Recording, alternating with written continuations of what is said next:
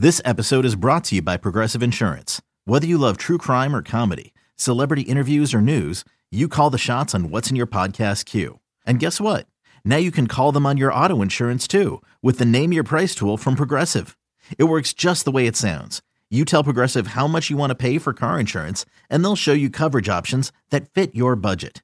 Get your quote today at Progressive dot com to join the over twenty-eight million drivers who trust Progressive. Progressive Casualty Insurance Company and Affiliates. Price and coverage match limited by state law. This episode is supported by F X's Clipped, the scandalous story of the twenty fourteen Clippers owner's racist remarks captured on tape and heard around the world. The series charts the tape's impact on a dysfunctional basketball organization striving to win against their reputation as the most cursed team in the league. Starring Lawrence Fishburne, Jackie Weaver, Cleopatra Coleman, and Ed O'Neill. F X's Clipped, streaming June fourth, only on Hulu. Necessary Roughness with former N F L linemen T J. Lang and John Jansen. Well, the Lions, not a great outing on Sunday. Probably the worst of the year. They lose to the Cincinnati Bengals thirty-four to eleven. You're listening to Necessary Roughness with Lang and Jansen. T J. Lang, ten-year N F L vet with the Green Bay Packers and Detroit Lions. I'm John Jansen, ten years with the uh, D- with the Washington Redskins, now the football team, and uh, another one in Detroit. Uh, and T J, you were on the sidelines. We talk about this kind of, we break down the game a little bit every week, and, and we don't want to spend too much time on this, but there are a few things that happened on Sunday um, that we do need to talk about, we need to discuss, we need to um, to just let our listeners know our thoughts on them, and we're going to have some fun throughout this show. Uh, but your initial reaction from the sidelines as the Lions drop one to the Bengals, thirty-four to eleven. I mean, it was both halves yeah. were bad.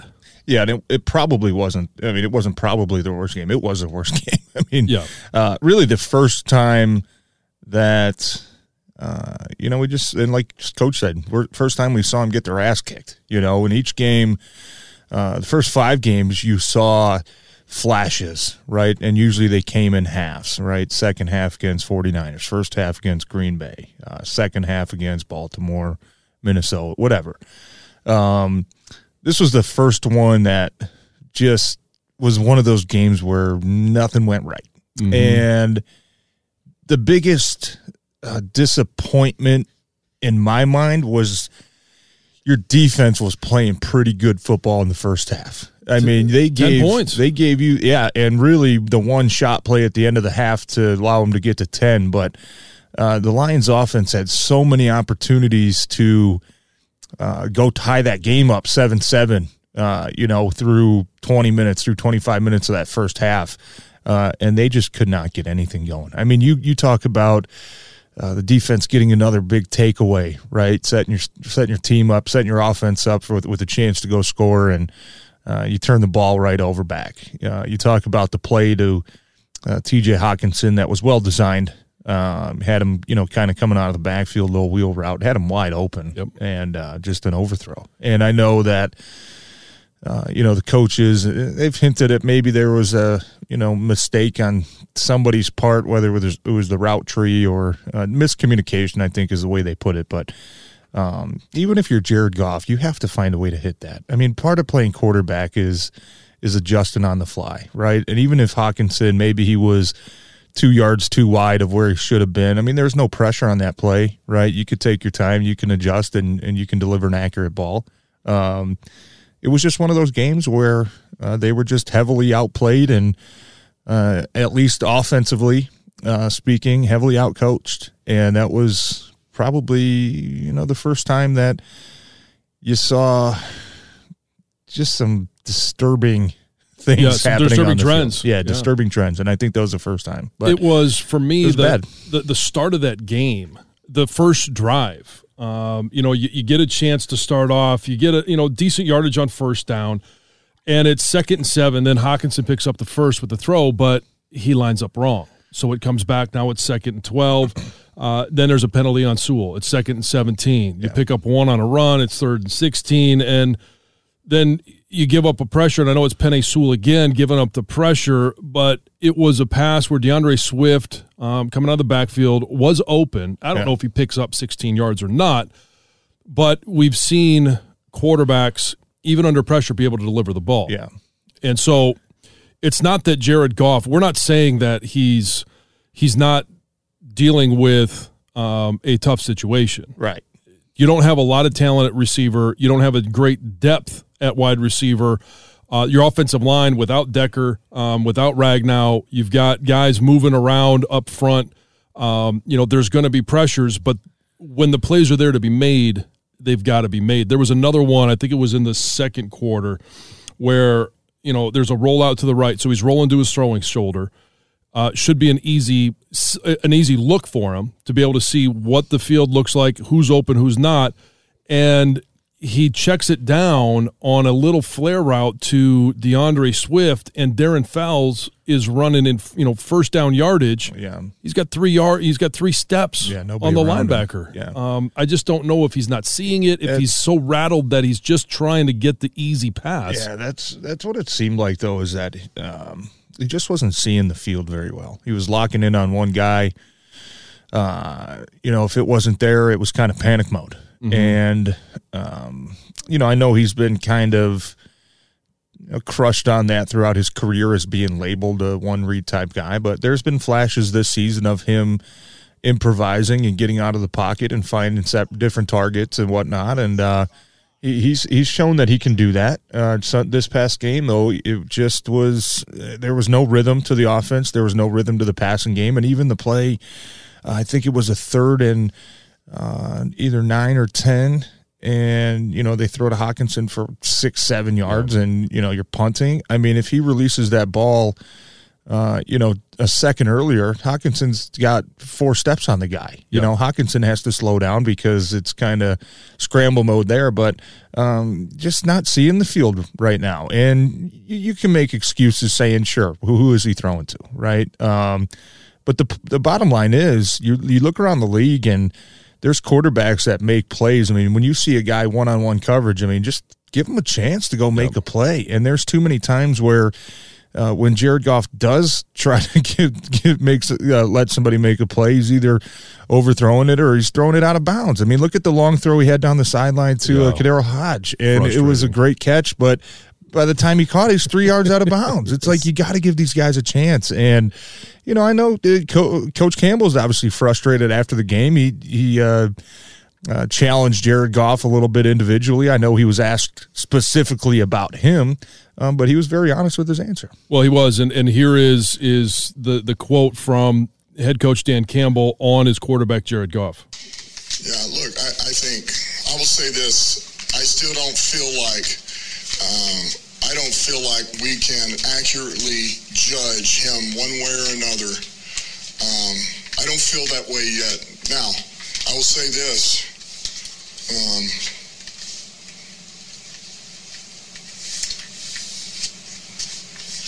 I feel like he needs to step up more than he has.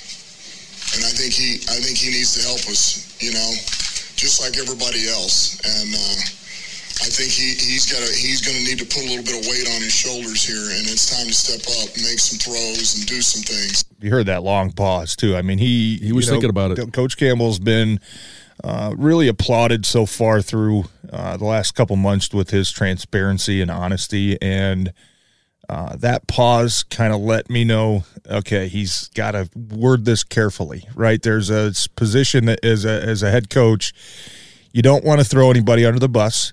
Uh, you don't want to call guys out individually uh, necessarily, but there is a time, and I think this time was appropriate, when you have to challenge your guys, mm-hmm. and you have to challenge leaders on your team to step up and make plays. And I think when you go back to the beginning of that statement where he said, you know, we, we can't accurately judge uh, him. judge him right now, yeah. and that probably, you know, read between the lines, hey – He doesn't. We don't have any all-pro receivers. We don't have a bunch of studs on the outside to, to yeah. let him go make plays. We're, we're playing with a makeshift right. offensive yeah, line right, right now. We're playing with a lot of guys who, let's be honest, you know, are probably not starters in the N F L yet.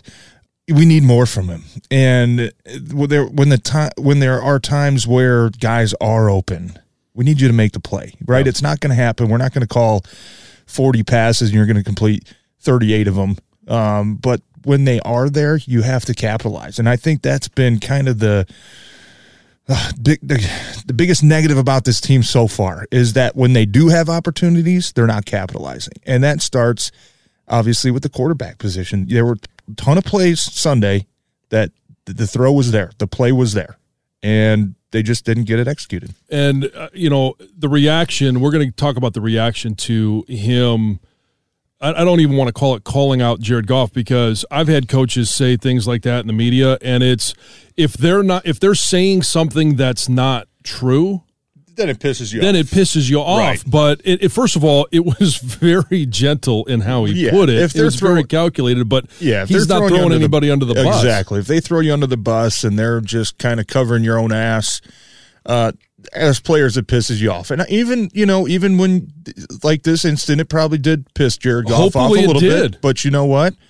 At the end of the day, if you're uh, an accountable person and you're a true leader, you're going to take that in stride, and, and there's part there's at the end of the day, you know he's right. That's yeah. what it comes down to. He's not saying anything that the fans, that other players across the N F L, when they watch this game, that they're not seeing. Right. And it's and not like, what is he talking about? Jared Goff played great. Well, you look at the stats, right? If you didn't watch the game and look at the stats, uh, thirty, thirty-eight to forty-two, you know, two, that's not bad, right? But, yeah. I mean, if you didn't watch the game, you could see, okay, maybe you play, you know, if you watch the game, you're saying, you we're all saying we all agree line. with Coach Campbell. Yeah, yeah, you can't even get into the opponent's territory. So I didn't have a problem with it, man. And I don't think that, uh, hopefully Jared Goff didn't. I mean, he seems like the type of guy that, you know, take it in stride. And he, he's probably the first guy to probably echo coach's statements. Mm-hmm. You know, I do need to play better. And that's ultimately, it comes down to accountability. And, and uh, there's just times where, you know, as a coach, you, you have to challenge guys sometimes and hope they step up. And and before we get to the reaction that some in the national media had regarding uh, Dan Campbell's comments about Jared Goff, um, I, I think one of the other things that you, you've, you've got to mention is the fact that, you know, let's just take a look at the last two weeks. At the end of, of last week's game, you know, everybody was talking about, oh, well, is it, you know, Dan Campbell showed some emotion. Right. All right. And he talks about how hard these guys are working. I think when you pair that with what he said about Jared Goff this week, you've got, you know, a coach that you know has your back, but he's also not going to blow smoke up your ass. Right. And he's not going to tell you, he's not going to, you know, go into the national media for his credibility or yours and say, you know, oh, yeah, I, I don't, you know, Jared Goff played fine, you know, blah, blah, blah, whatever it would yeah. be. And everybody else in the world is going, you know, no, we watched that game. He didn't play great. Yeah. Well, um, and, and it's also, he Dan Campbell, which wasn't included in that audio, talked about everybody needs to step up. It's yeah. not just Jared Goff. Right. He didn't single him. I mean, obviously he was asked a question directly about him, so you have to answer that. But he also did a nice job of, you know, not generalizing it towards one player, one position group. It was just a it was a team effort. And uh, one one other thing that, you know, kind of lets you know too is is the coaches, they wouldn't be saying this if they didn't think you were capable right. of being a good player, right? If you're going out there with a backup quarterback and you're losing games, I mean, a lot of times coaches, hey, you know, guy played his ass off, you know, just came up short, right? right? If they're if they're holding you accountable, that lets you the expectations are higher. They believe in you. They believe that you're that type of player that can play better and should play better to for this team. So uh, that that to me is maybe if you want to look at the silver lining in there that. They expect Jared Goff to be better because they believe in him. Well, here is some of the reaction from the national media, and I know you and I have talked about this off air. We've texted about it. Um, I, I talked about it with Stoney on Tuesday morning, but this was Cris Carter on Good Morning Football, uh, courtesy of the N F L Network. Rookie coach, mm. he should have an index card, either someone from P R or someone within the organization should give him a little index card, okay. let him know what some of the stats are, what were some of the key numbers, how he's going to address it, some of the things that he might say to the media, not to his team. But no, you just can't go to a press conference and just speak off, off the cuff. No, that is not a professional head coach. Mm. Now, you got me confused as a player. Make up your mind. Last week you're crying, and this week you're criticizing the most valuable player in the franchise. Hmm. Let me tell you what Jared Goff needs right now. And a lot of people around the N F L, they might not admit this, but he needs a hug. He needs someone he can trust.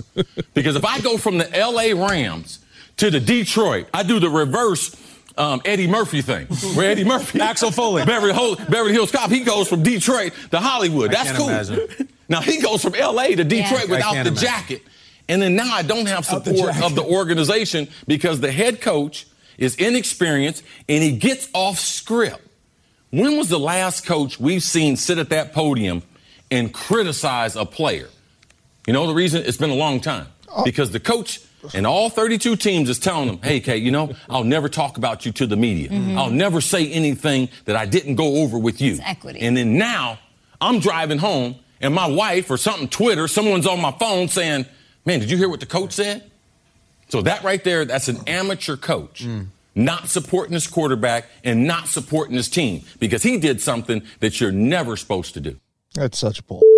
It it, it is. Oh my God. It, uh, and I'll be honest with you, I, I I didn't realize Cris Carter was so soft. I mean, I hate to say that, you know, but it, it's that's absolutely ridiculous. You hear coaches all the time hold guys accountable. When was the last time a coach checked with you before he went to talk about oh, you a, or the offensive line yeah, or you, the offense? I know you played, you know, you let up five sacks today. Is it okay if maybe I say, you know, you need to play a little better? Would you be okay with that? Uh, yeah, never. Like, are you kidding me? Yes. Oh, my God. Like, listen, and it's... And, and, and to throw whole, out there, he uh, needs a hug. This whole national media shit now, and it's been this way for a long time. I mean, I guarantee you Cris Carter didn't watch one second of that game. No. Or if listen he, if, to the entire press it, conference. Probably, probably, or listen to everything else that Coach Campbell said. Mm-hmm. Uh, now it's all just, you know, hot take central. And uh, listen, I that I mean, do not put any stock in anything that Cris Carter just said. No. That is absolute bullshit. Because first of all, I think Dan Campbell has probably been one of the more consistent coaches we've seen with his messages. He, yep. he you know, he's going to be honest. You know, he's going to be open. Uh, he's not going to, you know, cover his own ass and put blame where, you know, blame necessarily shouldn't be. I mean, he's going to take responsibility as well, which he did uh, after the loss. Uh, as a player, I think you respect that more than anything. And what Cris Carter just said about how you don't you don't know what you're going to get from him. I mean, one you day know he's crying, exactly one day he's, what you're you know exactly get. what you're getting from Dan Campbell. Yes. It's the exact opposite. That's uh, I hate saying it, but it's a bunch of. It is. If you don't have the full context of, of the interview, and this is what we see a lot in the national media, especially when it's regarding Detroit, because he's he's talking about, you know, Jared Goff going from L A to Detroit and how, uh, you know, even just in that, he probably needs a hug. Now, he's going from a team with a lot more talent to a team with less talent. All right, that's obvious. All right, he he went from a team competing for a Super Bowl to a team that's rebuilding. All right, that's obvious. But when you're when you're going to go that far and say that, you know, your coach is unprofessional, in, amateur, an yeah. amateur, I mean that. I, I think you put it very well that it, it's complete bullshit, uh, and we got to stop babying so many athletes. Mm. It's not like he came out and said, you know, I'm benching Jared Goff for this reason. He's the reason we lost. Right. He said he needs to perform better, and he also said in that same interview that. Uh, a quarterback, the expectations for the quarterback position are that he makes everyone else around him better. Yeah. And and when you take that into context of where the Lions are right now with receivers that, I mean, we're, we've never, you know, we, we don't beat around the bush, right? This is not an all-star cast of wide receivers. Yeah. They're Tyrell Williams, their number one receiver coming into the season, hasn't played since week one. Because he's been on I R. And you've got so many of those different situations, and you've got to find a way as a quarterback to get more out of the guys around you. And you do that by when they're open, you make the pass that's there to be made. You make the play that's there to be made. What, I forget, was it um, uh, the Chicago game? It's fourth and one. Amon-Ra Saint Brown is is coming out of a break on the fourth down. Uh, I believe it was Amon-Ra. Yeah. Um, and the pass is just a little bit ahead of him. Well, whether or not he ran the route exactly how it's supposed to be run, as a as a veteran quarterback dealing with a rookie receiver, you got to put that ball on him. Now all of a sudden, you, you get back into the meeting room and say, hey, this is how I need you to run that route next mm-hmm. time. You coach him up, and that's what that, that's part of how you make those around you better. Right. Uh, it's just it's frustrating to to hear a guy like Cris Carter, who is in the you know he's in the Hall of Fame. He's a Hall of Famer, right? Yeah, and he was a He was a hell of a player. He was a hell of a player, and he was a tough player when he played. Uh, it's lost that somewhere along the way. It, yeah, I mean, it's a, obviously a new day, but yeah, Feelings. this. I mean, he, you're acting like this is a Mike Singletary, Vernon Davis. You know, can't play with him, can't win with him. Mm-hmm. You know, like come on now.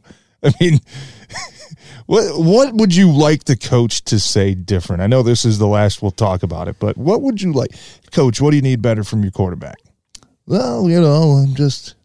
Yeah. I guess, you know, just maybe a couple more completions would be nice. Uh-huh, and, yeah, yeah. Uh, we get inside the yeah, red zone. Maybe, it would be nice to get yeah, in the end hope zone. You, you know, we're going to just try to play a little better next week. And this isn't inter- intramural football, you know.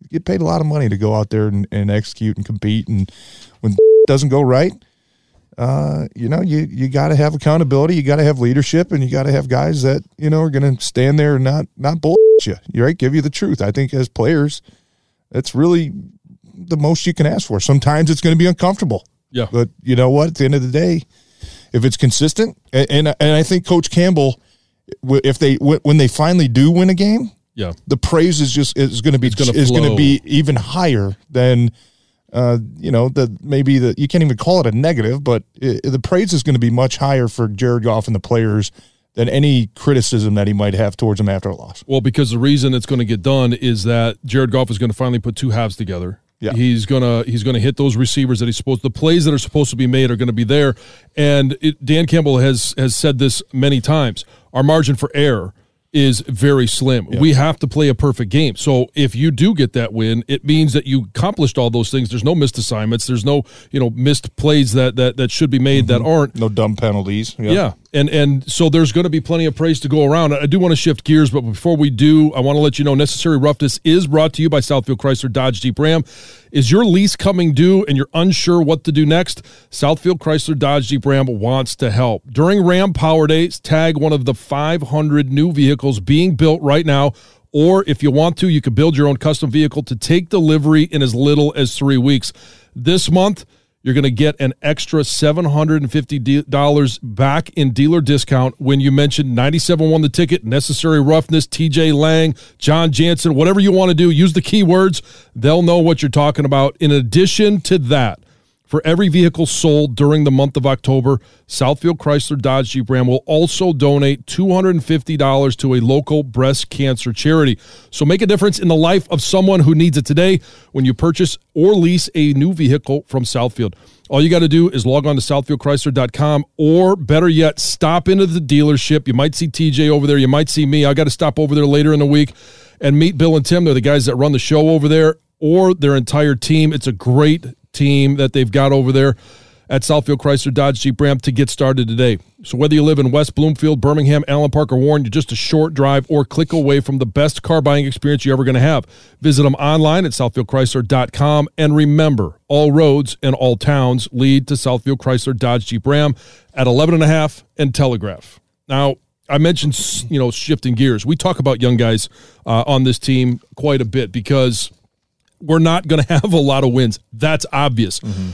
But we do have some really good young players. And we've talked about Penei Sewell. We've talked about Derek Barnes. We've talked about Amon-Ra Saint Brown.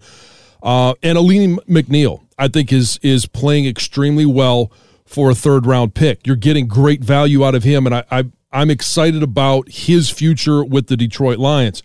One of the guys that we haven't heard a lot about is Levi Onwuzurike. Be here before we hear from Dan Campbell. Uh, T J, what have you seen from Levi, especially the last couple of weeks? Yeah, well, that's where, you know, against Minnesota, I think, was the first time uh, you saw how disruptive he can be. And uh, when you look at the Lions' defense as a whole, I think their strength right now is probably the interior defensive line. Uh, when you throw in a couple veterans with Nick Williams, Michael Brockers, and then you have uh, Alim McNeill and even John Penasini. I mean, mm-hmm. when he's been in there, has has been noticeable. And now you throw Onwuzurike in there as well. I, th- I think that the Minnesota game, you're you're looking at it saying, wow, they, it's this might be a mismatch in the Lions' favor. Yeah, uh, you know, a, a battle between the D tackles and the interior offensive line. Um, that was the first game where I noticed him. Uh, that you felt his impact, um, that you saw some of the things uh, that you saw in the Washington college tape, the explosiveness, getting yep. off the ball, getting in the backfield and and being disruptive. You saw that happen a lot against Minnesota. And I know uh, you look at the stats. I think Minnesota, he notched four tackles last week against Cincinnati. He didn't make the stat sheet, but similar impact. I think uh, Cincinnati it, – they kept trying to run inside zone earlier yep. in that game. They weren't getting anything. When they started busting the big ones and getting the run game, it was it was coming on a, a lot of the outside zones, mm-hmm. uh, the sweep plays, getting to the ball to the edge. Uh, but the interior of that defensive line has been making a big impact. And I, I think that with Onwuzurike, he's it's and it, we even heard Coach talk about it. He's it almost seems like he's finally starting to figure it out. And there's always a point for every young player where – Uh, the light switch just goes on, and you're ju- and everything starts to slow down for you a little bit. You start to understand what what the coaches are expecting out of you from scheme wise, and what your job is, and you start picking up on uh, tendencies. And when you can look at the smaller intricacies of the game, uh, you know, reading the offensive lineman stances, reading the motions, reading the uh, the formations, and, and and starting to put yourself in good positions. Uh, that light goes off at a certain time, and it seems like for Levi, uh, that light is slowly yeah. starting. Is is finally starting to get there. Now, one thing I would like to see from him a little bit more is maybe, and I know he hasn't had a whole lot of opportunities, but uh, if he can be a, a develop into a three down player and get you some inside pressure on third downs. Uh, I think that would be huge because right now it's uh, a lot of the time they're bringing in, uh, you know, Julian Okwara and, and Trey will kind of switch to the inside and rush yeah. over a guard and run a lot of games and stunts. If he can provide uh, a rush aspect for you on third down, I mean, he's the the ceiling is is there's there's no limit for this kid. I mean, no. he, he is he, he flashes. And the thing with him, just like any other rookie, is consistency. He, he he probably felt really good after that Minnesota game about the impact that he made. Um, now the key is consistently. He's shown us that you can do it. Once you show us you can play in this league, that's we expect you to play. And we expect you to perform at a high level. You, you're not a rookie anymore, as yeah. coaches like to say. You're a big-time player. We expect you to contribute. And I think that he's been uh, – you talk about young players. He's been one of those one of those guys that uh, really last couple weeks has, has stepped up big. And the concern I had in him in the draft before the Lions even took him, um, and, and I had talked about this, was when you watch the film, there are times where he seems unblockable. Yeah. And there are other times where he's on the field, but it's like he disappears. And I'm I'm my concern with him is is he going to be a guy that goes hard on every single play? And I think you, you just kind of addressed that where as a rookie, two things. One, you've got to learn from some of the veterans of what it means to be a pro. and and how the when you have to get after it, and having Michael Brockers in there, I think is a great example yeah. of a guy that he should be able to learn from. Um, and Dan Campbell uh, somewhat addressed that issue um, in more of a learning uh, aspect. Um, and here's what Dan Ham- Campbell had to say about Levi Onwuzurike. Uh, I thought last week in Minnesota was his best game, and then I thought this week you take there's a couple of plays in there where he's he stands straight up and he just gets, you know, you know how that is. If oh, you yeah. were if you were about to work a tray on him or a deuce, uh, you know, um, and he and the guy's going to stand straight up and you can just knock him in the hip. He does a couple of those, but my gosh, man, he's beginning to figure it out. He's starting to play with a little more physicality. He's been out fundamentally. He's getting better. So it. it That's, to me, just means that he's got the ability, but there are times where you've got to know the situation and, and anticipate that double team. Yeah. Um, and we'll get into the terminology here in just a minute because um, whenever I hear a deuce, it just kind of makes me laugh. He, and he said this one on air with me and Stoney, and, and I had to turn my mic off because I was laughing, and I, I'm, I am five years old. There's some wacky football terminology. There, there are, but once he learns – pad level. He yeah. learns the importance of every down. I think Onwuzurike, like you mentioned, is going to be a very good player. Yeah. So when uh, some of the terms that we use as offensive linemen, they carry over from team to team, from from college to the N F L, even from, you know, high school football. And a tray, and you you tell me if you if you had it any different. A tray is a double team between the tackle and the tight end. Mm-hmm. Generally, it's a, a you know a, a double team from a you know a five or a six eye back to a backside linebacker. A deuce is uh, between the guard and the tackle, uh, double teaming that three technique, you know, to that to that linebacker. Um, did you have any terms that you had when you were playing? Because I have a few that were, you know, they may be some they may be shocking to some ears, yeah. uh, but they're in in in the locker room, on the in the O line, on the field. They're just funny, and sometimes we just say whatever comes to mind. Yeah, and there's sometimes where, you know, the coaches give you some creative, uh, creative, uh, you know, the license, leniency. Yeah, uh, you can name it however you want. There's some play, you know, there, and every team you play, right? You'll you'll see a weird look. Okay, well, what if they do this? Well, you guys got to come up with a term then. Okay. You want us to come up with a term? You sure, Coach? Because there are microphones right, let's, out there. Let's huddle up a little bit, guys. Let's think about it. Uh, it's okay, not the Peyton yeah, Manning. Yeah, Omaha, okay, yep, Omaha. We got okay, yep, we got one. All right. And uh, you know, there was one that sticks out to my mind, and that I apologize to our listeners, but uh, donkey was a call that we legitimately had in Green Bay, Wisconsin. Uh, and what was that for? It was uh, I do not remember the scheme. It was like it was a power. I want to say it was a power scheme, and you know, if they walked a linebacker up, we were going to have to really haul ass, and uh, it you know literally made yeah. no sense. But this was about the time where they started to put microphones on the centers, and uh. just for the T V purpose. So we noticed after a couple games. We're like, you know, you're watching the T V copy and you're like, dude, they're, you can, you hear, can hear all of our calls. Donkey d- you know, the immature guys that we had in our room, of course, were like, well, let's start, you know, let's start having some fun with them. Yeah. Let's start having fun with it. So uh, I'll have to look up, man, I, I can't remember which game it was, but it was hilarious. And we we're watching the T V copy and, of course, clear as day, just donkey, donkey, donkey. And it was just, I mean, you, you talk about football is a serious game, right? But anytime you get a chance to get hey, a little bit a of a laugh, that's supposed to be fun, have some fun, yeah. and just get that, uh, get that moment of, you know, because then you see, you know, this was Twitter was still kind of new, but. You know, you see people posting videos and what's, what's this call they're yeah. making? and and uh, that was probably the one that stood out. But you're right that most of the terms I would say for offensive linemen are universal. Uh, you know, there's, you have the double team blocks, whether it's backside of zone, front side of zone, uh, you know, front side of a power scheme, a gap scheme, a pull yeah. scheme. Most of them are pretty Uh, universal. I think it varies a little yeah. bit team from team, you know. T- uh, but most of them, uh, that's the donkey. The donkey one yeah, was was my favorite. That may I had be to, better than mine. I had to I had to ask a couple of my buddies in Green Bay uh, just to confirm because you know I knew we had a couple more. So uh, what's the phone conversation like? Do you close the door? Um, and say, hey, I'm going to talk to my buddies, yeah, make sure the yeah, kids aren't listening.